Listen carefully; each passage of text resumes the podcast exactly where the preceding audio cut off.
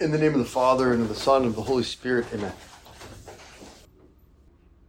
Well, a week, next week, we begin Lent. And it's good for us, I think, the Lord, in your presence, to pray about that, and to go in ready, so that it doesn't come upon us unprepared. What would a good Lent look like? What does it mean?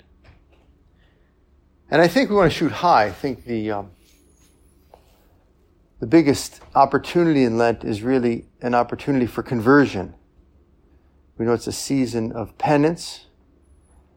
We will see in the gospel, in the first days of Lent, our Lord begin his public preaching. And he begins his public preaching saying, Repent and believe in the gospel. Repent and believe in the gospel. And the Greek word there is very rich and instructive. He says, metanoiete, repent. Metanoiete. It's a command and it comes from the word metanoia, which St. Jerome translates as conversio, which, from which we get conversion. And they both imply a big change the etymology of metanoia is two words meta, which means beyond, it's a prefix, and nous, which means mind.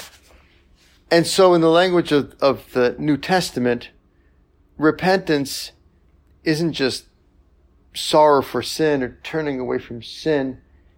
It's conversion. It's a change of mind. It's a change of heart.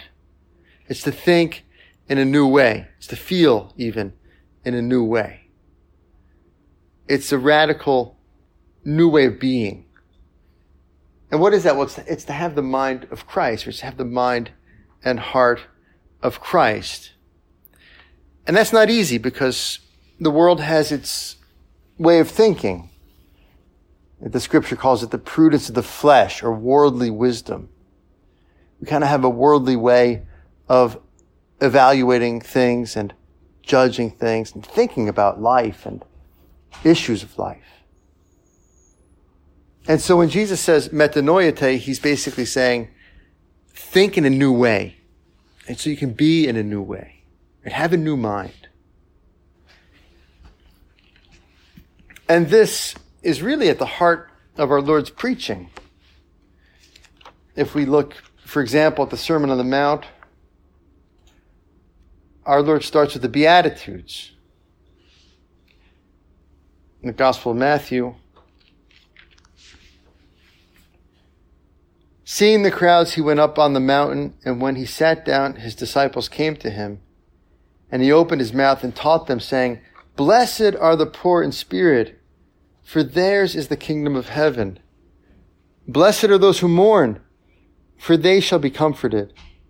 Blessed are the meek, for they shall inherit the earth. Blessed are those who hunger and thirst for righteousness, for they shall be satisfied. Blessed are the merciful, for they shall obtain mercy. Blessed are the pure in heart, for they shall see God. Blessed are the peacemakers, for they shall be called sons of God. Blessed are those who are persecuted for righteousness' sake, for theirs is the kingdom of heaven. Blessed are you when men revile you and persecute you and utter all kinds of evil against you falsely on my account. Rejoice and be glad, for your reward is great in heaven. For so men persecuted the prophets who were before you. Right, these are all examples of having a new mind. Why? Because the word there, blessed, is, it comes from, well, it's a translation of makarios in Greek and Makarios means blessed, it means favored, but it was in, in the worldly language, it was the successful. Right? The Makarios is the person who has it all. It's like our billionaires, right? Or our celebrities. Someone who has it all. Like, I don't know, Rihanna or, you know, one of these people. Right? Successful, famous, rich, healthy, beautiful. Makarios, blessed. And Jesus is saying, true blessedness is not having what the world thinks you need to have to be successful, right? To have it all. But it's to lack many of the things that the world counts as, as blessedness or as a successful life. Blessed are the poor. And then another synoptic, he just says the poor. Here he says the poor in spirit. Right? Those who lack riches or at least are detached from riches. Blessed are those who mourn, right? Who aren't always joyful, who care enough to be sad when bad things happen to others. Blessed are the meek, right? Those who forego vengeance, right? Who have their anger under control. Blessed are those who hunger and thirst for righteousness, right? Those who care enough to actually do something about the situation of the world. And not that they're successful at it, right? But they have to do something. They hunger and thirst for righteousness. Blessed are the merciful, right? Those who are ready to forgive and not to be vengeful or spiteful. Blessed are the pure in heart, right? Those who are detached from the pleasures of the flesh, which in our day and age is, as Malcolm Muggeridge called it, it's the new mysticism. When, when there's no God, pleasure becomes a God. Religion. It's diabolical. Blessed are the peacemakers. Blessed are those who are persecuted for righteousness' sake, for theirs is the kingdom of heaven. Right? We think so much about our reputation, what people think about us and our status. And Jesus says, no, you're really blessed when people don't like you. And especially when men revile you and persecute you and utter all kinds of evil against you falsely on my account. Rejoice and be glad, for your reward is great in heaven. Right? These are all examples of a new mind a conversion, a change of mind, a total radical redoing of our value system. And so Lent, it would be something like this to try to find out where we don't see things and where we don't value things and where our criteria is not God's criteria, right? To fix that. To find mortifications and, uh, ways of praying that help us really to convert and turn away from sin and selfishness and worldliness to be more godly, to be more Christ-like. We can focus on one. I think it's a good one for our day and age. The first one. Blessed are the poor in spirit, for theirs is the kingdom of heaven. If you want God, you have to want things less. Right? To possess God, you have to be detached from all your other possessions. Our Lord says this. Um, we'll get into it later, but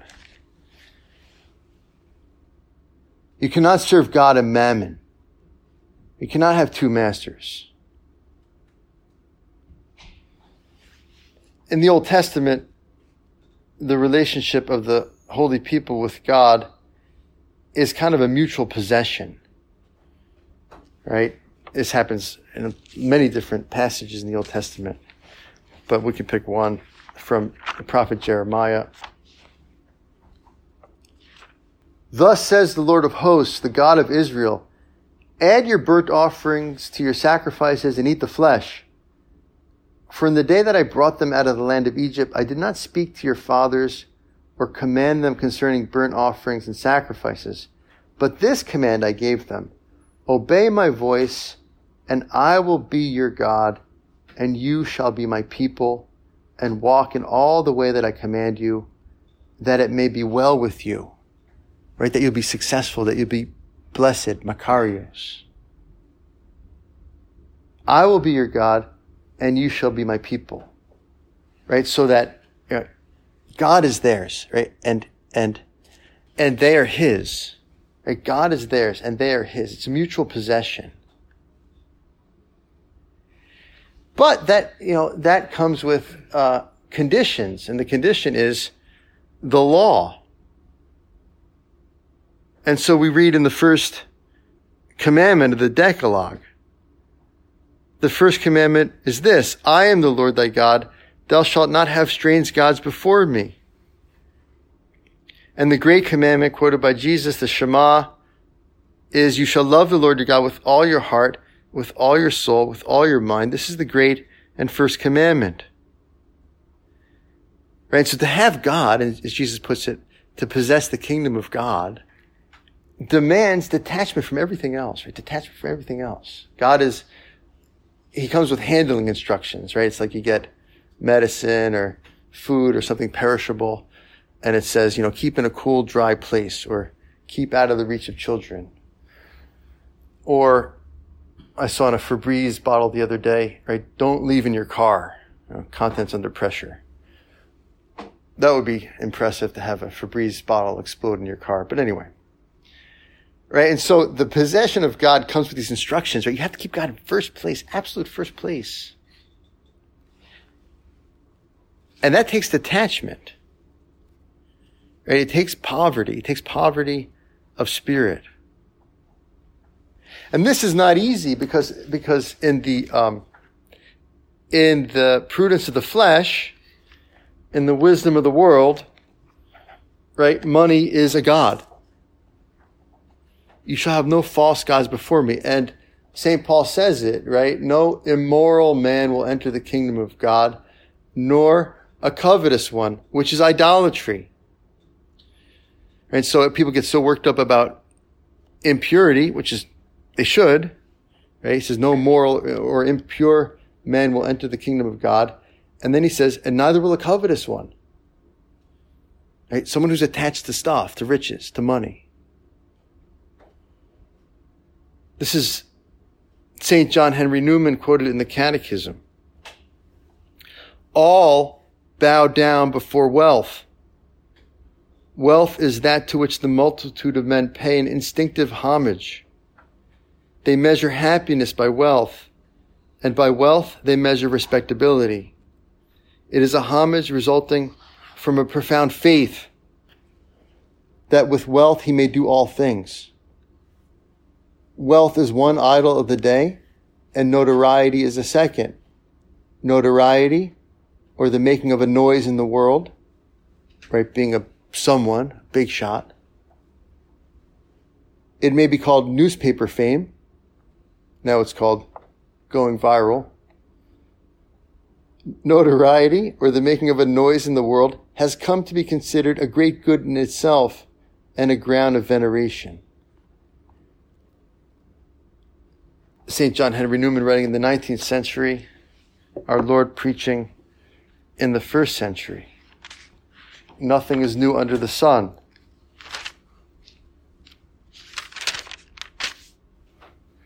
No one can serve two masters, for either he will hate the one and love the other, or he will be, or he will be devoted to the one and despise the other. You cannot serve God and mammon.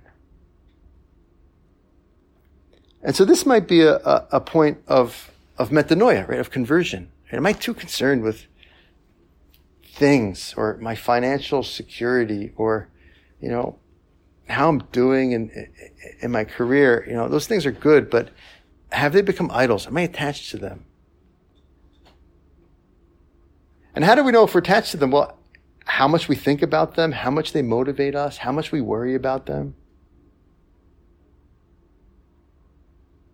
And this passage is incredible. This is from Matthew 6. Right? Matthew 6 verse 24 ends with, you cannot serve God and mammon. And then the next line is, therefore I tell you, do not be anxious about your life, what you shall eat or what you shall drink, nor about your body, what you shall put on. And so he moves from don't have mammon, don't have money as your God, which, which among other things means don't rely on money for your security or for your happiness. Instead, have God as your God. He moves from that, right? Choose God over mammon to, therefore, don't worry. Because it's more secure to put your hope in God. It's more secure. Is not life more than food and the body more than clothing? Look at the birds of the air. They neither sow nor reap nor gather into barns, and yet your heavenly Father feeds them. Are you not of more value than they? And which of you, by being anxious, can add one cubit to his span of life? And why are you anxious about clothing? Consider the lilies of the field, how they grow. They neither toil nor spin. Yet I tell you, even Solomon in all his glory was not arrayed like one of these. But if God so clothes the grass of the field, which today is alive and tomorrow is thrown into the oven, will he not much more clothe you, O men of little faith? Therefore, do not be anxious, saying, What shall we eat, or what shall we drink, or what shall we wear? For the Gentiles seek all these things, and your heavenly Father knows that you need them all. But seek first his kingdom and his righteousness, and all these things shall be yours as well. Therefore, do not be anxious about tomorrow, for tomorrow will be anxious for itself. Let the day's own trouble be sufficient for the day. And so I think it's safe to say, right, that if we worry too much about money or things or our reputation, if we're anxious about it, that it's become a kind of idol, right? As St. Paul says, you know, covetousness, which is idolatry. And so, Lord, we ask you, help us to look into our hearts, right? What am I attached to? do I give enough money away? Am I generous with, uh, with my finances? Maybe I'm attached to little, little creature comforts, right? Not necessarily the big financial picture, which maybe is sound and secure. Um, but I'm really attached to, you know, that Starbucks coffee in the morning and it's got to be, you know, with that little caramel glaze on top and this barista at this place makes it better, so I make sure I always go there, right? We can kind of like get attached to any little stupid thing. Lord, what is it? Therefore, do not be anxious. You cannot serve God and mammon. And if we think about it, right, anything that's not God, if we put our hope in it, it's a, it's, it's an anxiety producing reality. Why? Because only God is immutable. Only God is eternal. Only God is not going anywhere. Everything else can be taken from us. And so you could be super rich. You know, you might be, you might be Bill Gates, right? But if the Chinese take over, uh, you know, your money's going to be worth nothing. Or if the aliens start shooting us from those globes, um, you know, you'll be dead, right? And so people who are super rich, they worry about their money. They need to make more, right? It's never enough. And this is true of everything that's not God. It's never enough. And it can all be taken away because it's all worldly, right? It's not, it's not God. It's not eternal. And so St. Teresa of Avila says, he who has God lacks nothing, and God alone suffices. And St. Thomas Aquinas says, God alone satisfies. And our Lord says, Seek first his kingdom and his righteousness, and all these things shall be yours as well. Blessed are the poor in spirit, for theirs is the kingdom of God. They have what what lasts and what satisfies. They're truly fulfilled, right? They're truly successful. And so we look and we ask ourselves, Lord, how can I be more detached? What do I need to detach myself from? Where, Lord, have I made something an idol? Because I want your heart and I want your mind, Lord. I, I don't want to have the prudence of the flesh. I don't want to have the wisdom of the worldly. And all the Beatitudes, if we think about it, right, they're all examples of, of detachment. Poor in spirit, detached from stuff. Blessed are those who mourn, detached from our good mood, right, or our physical or emotional joy, right, ready to suffer because we care. Right, meek, detached from fighting back or imposing our will. Hunger and thirsting for righteousness, right? Detached from our comfort, which leads us to be complacent and not care about what's happening in the world. Right? How much have I prayed for the victims of the earthquake and the earthquakes in Syria and Turkey? Right? It was just kind of like out of sight, out of mind. How much do I pray, right, for victims of human trafficking and, you know, drug trade? I mean, you, or the war in, in Ukraine, do we hunger and thirst for righteousness? We at least pray for these things.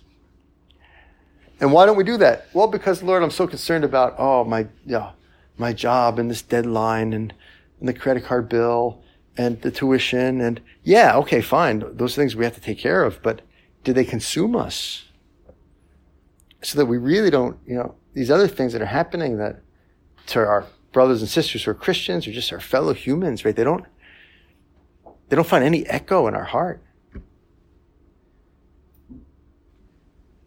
Blessed are the merciful, right? Detached from the damage that others do to us, detached from the offense that others cause in us. Blessed are the pure in heart, detached from sensual pleasure, from sin. Blessed are the peacemakers, again, detached from our comfort our indifference. Blessed are those who are persecuted, Blessed are you when men revile you and persecute you. Right? Detached from our reputation and our physical well-being for love of God. Right? All these are, you know, these are not natural. These are hard to, these are hard to obtain. They're, they're metanoia, right? They're having a new mind.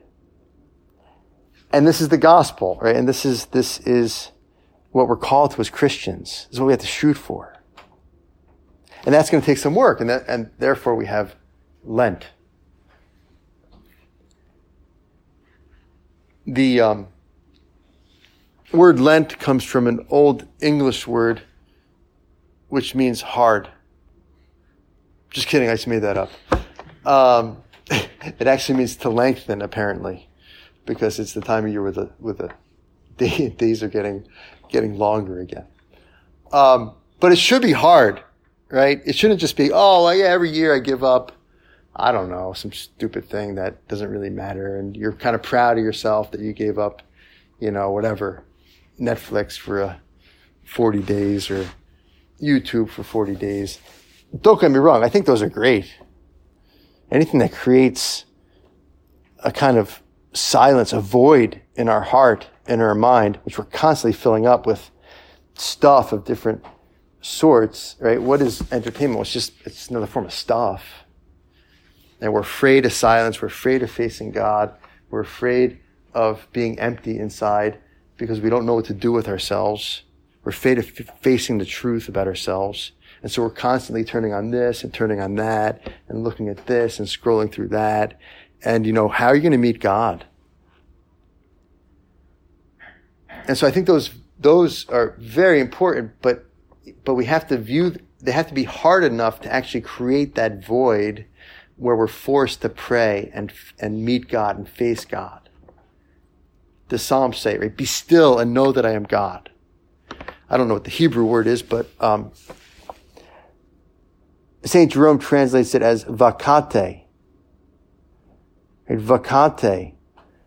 And know that I am God. Be still. It's, it's vacate.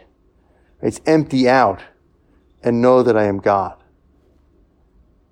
And so this detachment, right, from not just the things, but the worry about the things, and not just the practice of watching something, but what that causes in our soul.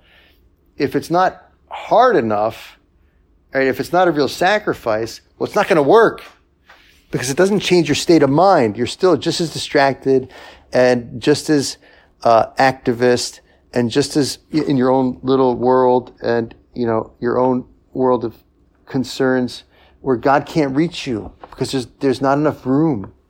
Can't reach me. I'm just as bad as anyone else here at all this stuff. So what, you know, what are you giving up for Lent? Give up everything. As much as you can. Especially the things that like, you know, cause you to have this distracted mind where you can't focus on God. You can't hear God who speaks in a still small voice. Give up whatever you need to give up to convert, right? To have a new mind, to give yourself a chance, give myself a chance to have a new mind. Vacate. Be still, clear out, and know that I am God. And this is something that's joyful. It doesn't sound joyful right now. it's kind of a harangue. But it's joyful, right? Because blessed are you. Because this is how we meet God, right? And this is how we become God. We become like Christ by, by doing the work it takes to change our mind. And that's hard because we're used to our mind and our mind is comfortable and our mind works and, and the principles of the world work according to the principles of the world. And so this is like, you know, it's like a radical surgery and that's hard, and that's why it takes. That's why it's long, right? Length, lengthen. We have to lengthen the time. We go to Our Lady and we ask her for this conversion. Give us the mind of your Son. Help us to be attached, detached from things, so we don't serve mammon. We serve God instead, and detached from all that keeps us from filling our heart and our mind with God this Lent. Our Lady, our Mother, Queen Queen of Lent, Queen of the Church, pray for us. I thank you, my God, for the good resolutions, affections, and inspirations which you have communicated to me in this meditation. I ask your help to put them into effect. My Immaculate Mother, Saint Joseph, my Father and Lord, my guardian angel, intercede for me.